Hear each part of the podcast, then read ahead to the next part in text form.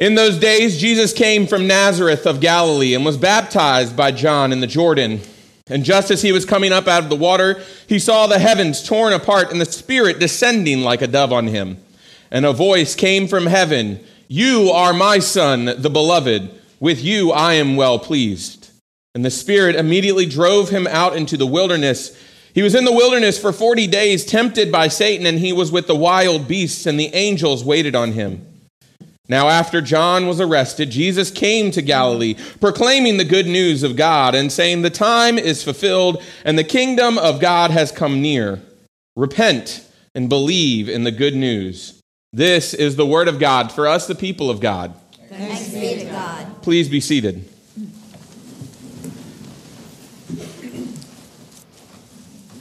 Let us pray. Holy and gracious God, may the words of my mouth and the meditations of each one of our hearts be holy and pleasing to you this day. That as we enter this season of Lent, we would encounter the good news, the message that Jesus shares with us, the message that we are called to take to the world. For it's in his name that we pray. Amen. Amen. So, this is the, the first week of Lent. So, for um, a lot of those who are not familiar with the Christian calendar, especially in a lot of the mainline churches and in a lot of the more traditional denominations, Catholic, Episcopalians, uh, Methodist, Presbyterians, we, we kind of follow this calendar as we go throughout the year. And points along this calendar are meant to both aid and, and move our faith forward. And one of these seasons is called Lent. And it's this time, it's these 40 days, not including Sundays before Easter. So we actually started it this last Wednesday with Ash Wednesday. And so I'm sure if you were out and about, uh, no matter where you were, you might have seen some folks around with a little ash cross on their head. And you may have thought to yourself, well, that's interesting. But we've entered this season of Lent, and we do so because Lent, Lent is an opportunity for us to intentionally take these 40 days, these 40 plus days, to really reflect on our relationship with God. To really reflect on who God is in our lives, the relationship we have with God and God's creation. All meant to direct us towards really viewing who God is for us and ultimately ending as we enter the week where Christ dies on the cross and ultimately coming to Easter. So that when we get to that point of, of death and resurrection of Jesus Christ, that we've done so with the mindset that has spent this time in what we would call spiritual fasting. So we often see people give things up for Lent or, or take things on. And one of the things that we really focus our hearts and spirits towards, and when we look at scriptures that we are going to be looking at this Lenten season, we focus ourselves on the good news of God. Right? If God is supposed to be the central figure, the central head of our lives, then we must wrestle as we take this time to wrestle with what is the good news that God offers and what makes that news good. Because, friends, a lot of times when we read these scriptures about the good news in the Gospels, it does not sound very good. In fact, uh, our former lay leader Bob and I were talking about a message that he's going to give in a few weeks, and I said, you know, it's about Jesus saying he's going to die. And I said, well, you know, sometimes the good news, it doesn't feel very good until we understand what the good news actually is. And then what actually makes it good news for us. And so, over this season, we're going to look at a bunch of these passages from Mark and from John where Jesus talks about good news and what this good news is with this hope, as we look here today, to begin to reorient ourselves towards God and towards God's purpose in our lives. Because all throughout this time, we're going to be working ourselves towards this death of Christ. And we're going to be asked in Christ's death to then reconcile the hope of resurrection. Do we go into Good Friday knowing that the resurrection is going to take place, and then thereby believing in our own resurrection, our own faith. And so we enter our text today, we enter Mark. And uh, for those of you who might have been on this journey here at Beech Grove, you're probably wondering, like, Pastor, how many times are we going to hear about Jesus being baptized? Because it feels like we were, we were just here not too long ago at the beginning of the year. We celebrated the baptism of Christ. Back in, in Advent, back before Christmas, we hear all about John the Baptist, and we, we heard that story again. And so I will not spend time reflecting on baptism. If you missed it, I invite you go back in our, in our series catalog or in our sermon catalogs on our YouTube page and, and listen to that sermon but baptism becomes the setting of the stage for what we focus on today. Because baptism becomes this turning point, this pivotal point in the ministry of Jesus. It marks Jesus' beginning of ministry. When he arises up out of that water, he is affirmed as this great and this wonderful figure here in the Gospel of Mark. And then what immediately happens, and I, I find this interesting, is Jesus, we hear no words from Jesus in any of this. In these first uh, in the first 14 verses of Mark, there are no words of Jesus. There are no red letters, as we might consider it. All we have is Jesus rising up from the water, God proclaiming who Jesus is and the belovedness about him. And then immediately in Mark's gospel, it says that, that the Spirit. Uh, the Spirit moved Jesus immediately out into the wilderness, right? It's that immediacy there was not time, there was not space, but Mark tells us that the Spirit drove him immediately into the wilderness. Why? Because there is this notion within our faith that we must have this connection with God. And if anybody is setting the example for our faith, it is Christ. And so, what does Christ do before we ever hear anything from him, before he ever proclaims the good news, before he ever chooses any of his disciples, before he ever does anything, before we hear a word? Jesus is taken into the wilderness, is driven out into the wilderness so that he can orient himself on God's calling. Right? What do we learn about Jesus? Jesus is in the wilderness for 40 days, and yet we only have two verses here in Mark. And so I'm going to jump us uh, into Matthew and Luke. I'm not going to read it, but what do we know about Jesus in the wilderness? From Mark, we learn that Jesus is tempted by Satan. Um, he literally, it, it, tells us he lived with the wild beasts, right? It says he was he uh, he was with the wild beasts, but when we kind of translate it, there's like a understanding of Jesus literally lived with the wild beasts, and these angels of the Lord they waited on him. Um, there's a lot of connotations that might go into that that we really don't need to dive into today, but we see that Jesus is tempted. He lives and he is supported and when we begin to look and dive deep, when we look at Matthew and Luke, we, we see what some of the temptations are, right? There were, there were three temptations in the wilderness. There was the temptation of self satisfaction, right? Make bread, feed yourself. There's the temptation of self preservation. Jump off this cliff, the angels will carry you and you won't even scratch yourself. And then there's the temptation of power, right? All of this before you could be yours if you just bow down before me. And so we look and we see that the nature in which Jesus is in the wilderness, no matter which version we look at, how we look at it, we see that what is happening in the wilderness is this orientation towards God's co- toward God's calling, towards God's purpose for Jesus, right? Even Jesus needs to make sure that he is focused on who he is meant to be. And so again, as we see here in Mark, before any words, before anything happens, Jesus gets everything straight. Because what is Jesus here to do? Jesus is here to usher in this era of good news. Jesus is here for the salvation of humanity. Jesus is here for a purpose.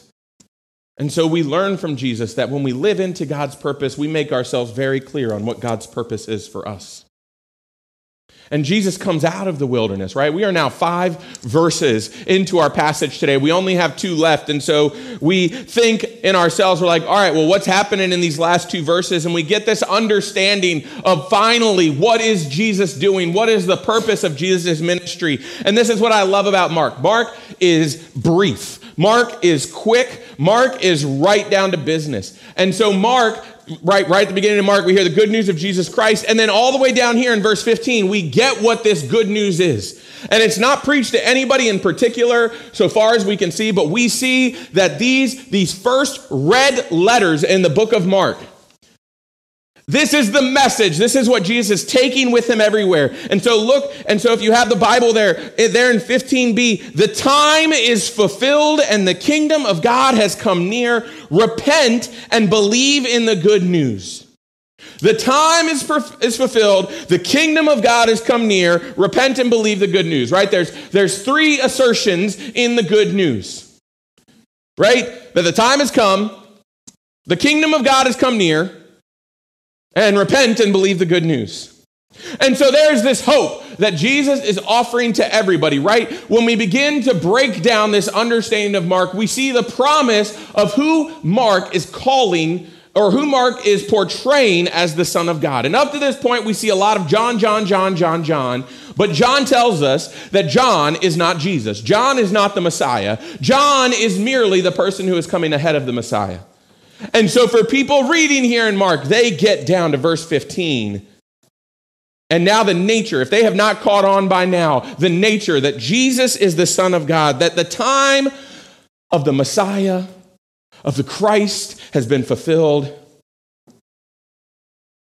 The kingdom of God is near. And we have the action, just like Christ has already taken, to repent and to believe. And here's the fun thing Jesus does not call this his message, right? If we jump back to first King or uh, verse 14, Jesus was proclaiming the good news of God. It was not the Jesus did not say this is the good news of me. Jesus says this is the good news of God. Now we know, we know, right? We are Christian, and so we know that Jesus is God. But look at the focus that it places, reminding ourselves that Jesus has come out of the wilderness, out of this intentional time, proclaiming that it is God's kingdom. God's kingdom has come near. The time is fulfilled as God begins to show God's self all around the world. And it begins with this promise of Jesus. The kingdom of God both exists and requires our attention. It requires our dedication and it requires our faith. This is that now, not yet idea of heaven that we have. That we experience heaven right here, right now. Christ ushers in that reign of heaven within us. And Christ and God also promise that we will experience the true nature of salvation as we live more fully into this perfect love that God has had for creation since it was created. And so it falls to us as to what Jesus is calling us towards. Right? Jesus proclaims what he has done. Jesus proclaims what God is doing. And Jesus proclaims what our role is. So Jesus fulfills the prophecies and all of that by coming and being the Messiah for everyone all around the world. And he proclaims that now that the time is fulfilled, the kingdom of God it comes near. It is here. It is a promise. Now here's what I want you to do. when we read throughout the Gospel of Mark especially, we see this this theme reiterated over and over again. And so Jesus calls us to repent and to believe. And so, repent in the Greek, this word metanoia comes out a lot, and it literally means to turn, to change. This is why I often talk about it as reorientation. Right? Our, our, our bodies, our souls, they are, they are focused on these earthly things, right? And rightfully so. There's a lot of stuff going on these days, right? Amen? There's a lot of stuff happening, not just in our personal lives, but in the lives around the world. There is things happening in our state, in our country, and it is a lot sometimes. And Jesus, he's not saying that none of that other stuff is happening.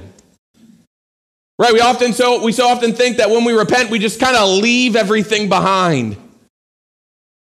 But in repentance, everything then go, but in repentance, we turn so that everything is behind us and that our attention and the things that God is calling us towards are in front of us. So that we can discern what those things in our life align with God's purpose and calling. God's kingdom requires our focus and attention to be on who God is calling us to be. It focuses on the work that Jesus calls his disciples towards.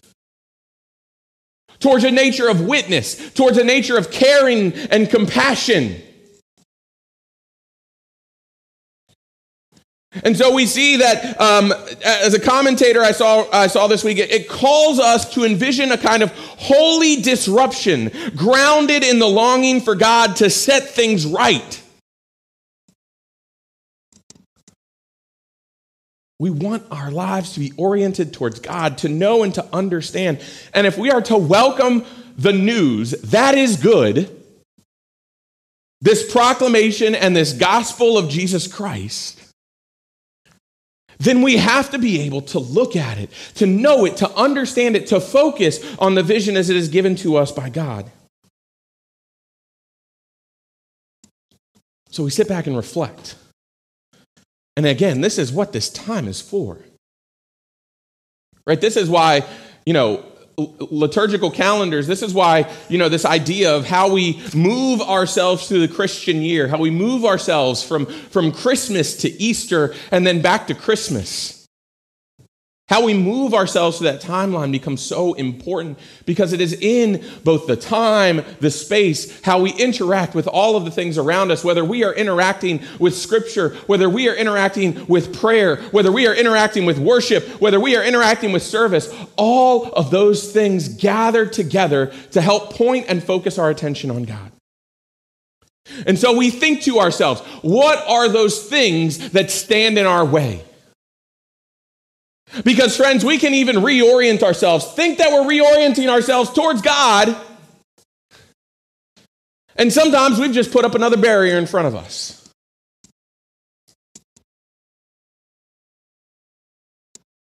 But no, this good news, which I think is very soft because this is actually like the greatest news ever, it's just a really tough pill to swallow.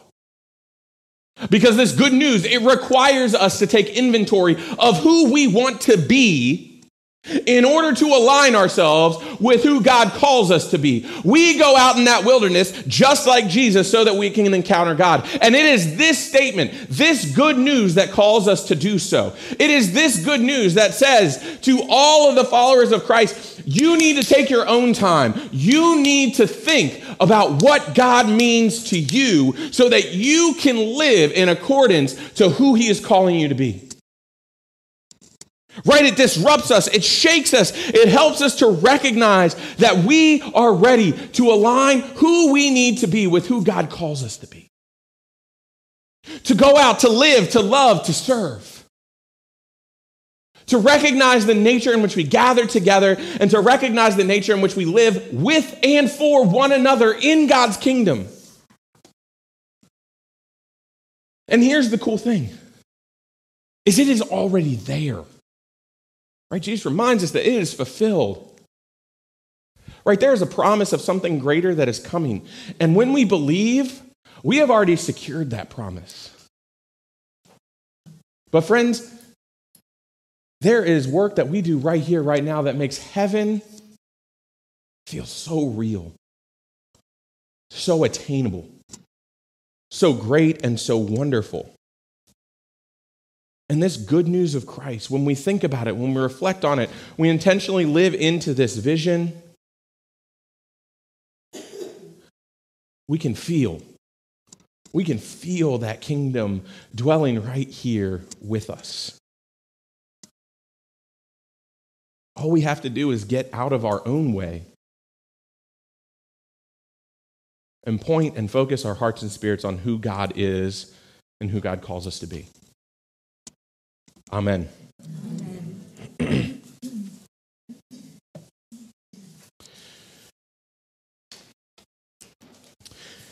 And now we come to the time in our service of prayer as we gather together as community. We pray with and for one another. And so as we have this opportunity, we, we pray for the ministries, right? We pray for our scouting ministries who have, have come, who have joined us this day for all of the work that they do. And we extend that to the, the work that this church does so broadly all around this area. The ways we open our doors, the way we break down our walls, the way we are active, encouraging, and helping those all around us.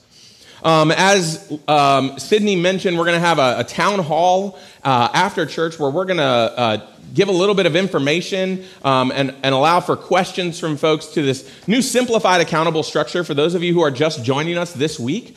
Um, this is a, a, new leadership, a new administration style that we're discerning here at Beech Grove. And one of the things that we've taken on, I, I invite you, if you're interested in it, come down to the fellowship hall. I don't want to take time explaining it right now, but you know, one of the things we've really been encouraging folks in our congregation and in our extended community to do is be praying for Beech Grove. Be praying as we discern how we live into God's vision, right? We put that vision on the front of our bulletins each and every week. It's, it's, it's right there on the front, right? To be a visible church without walls, strengthening our local community by connecting resources to needs through partnerships.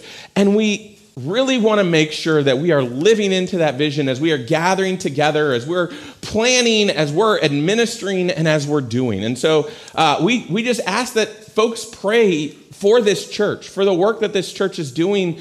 And as we, as our church leadership and as our church body continues to discern where we are going and where God is taking us. And so we, we have taken up to pray for that each and every Sunday as we gather together here. And we also lift up those prayers of each and every person gathered here. We have those, those prayers and those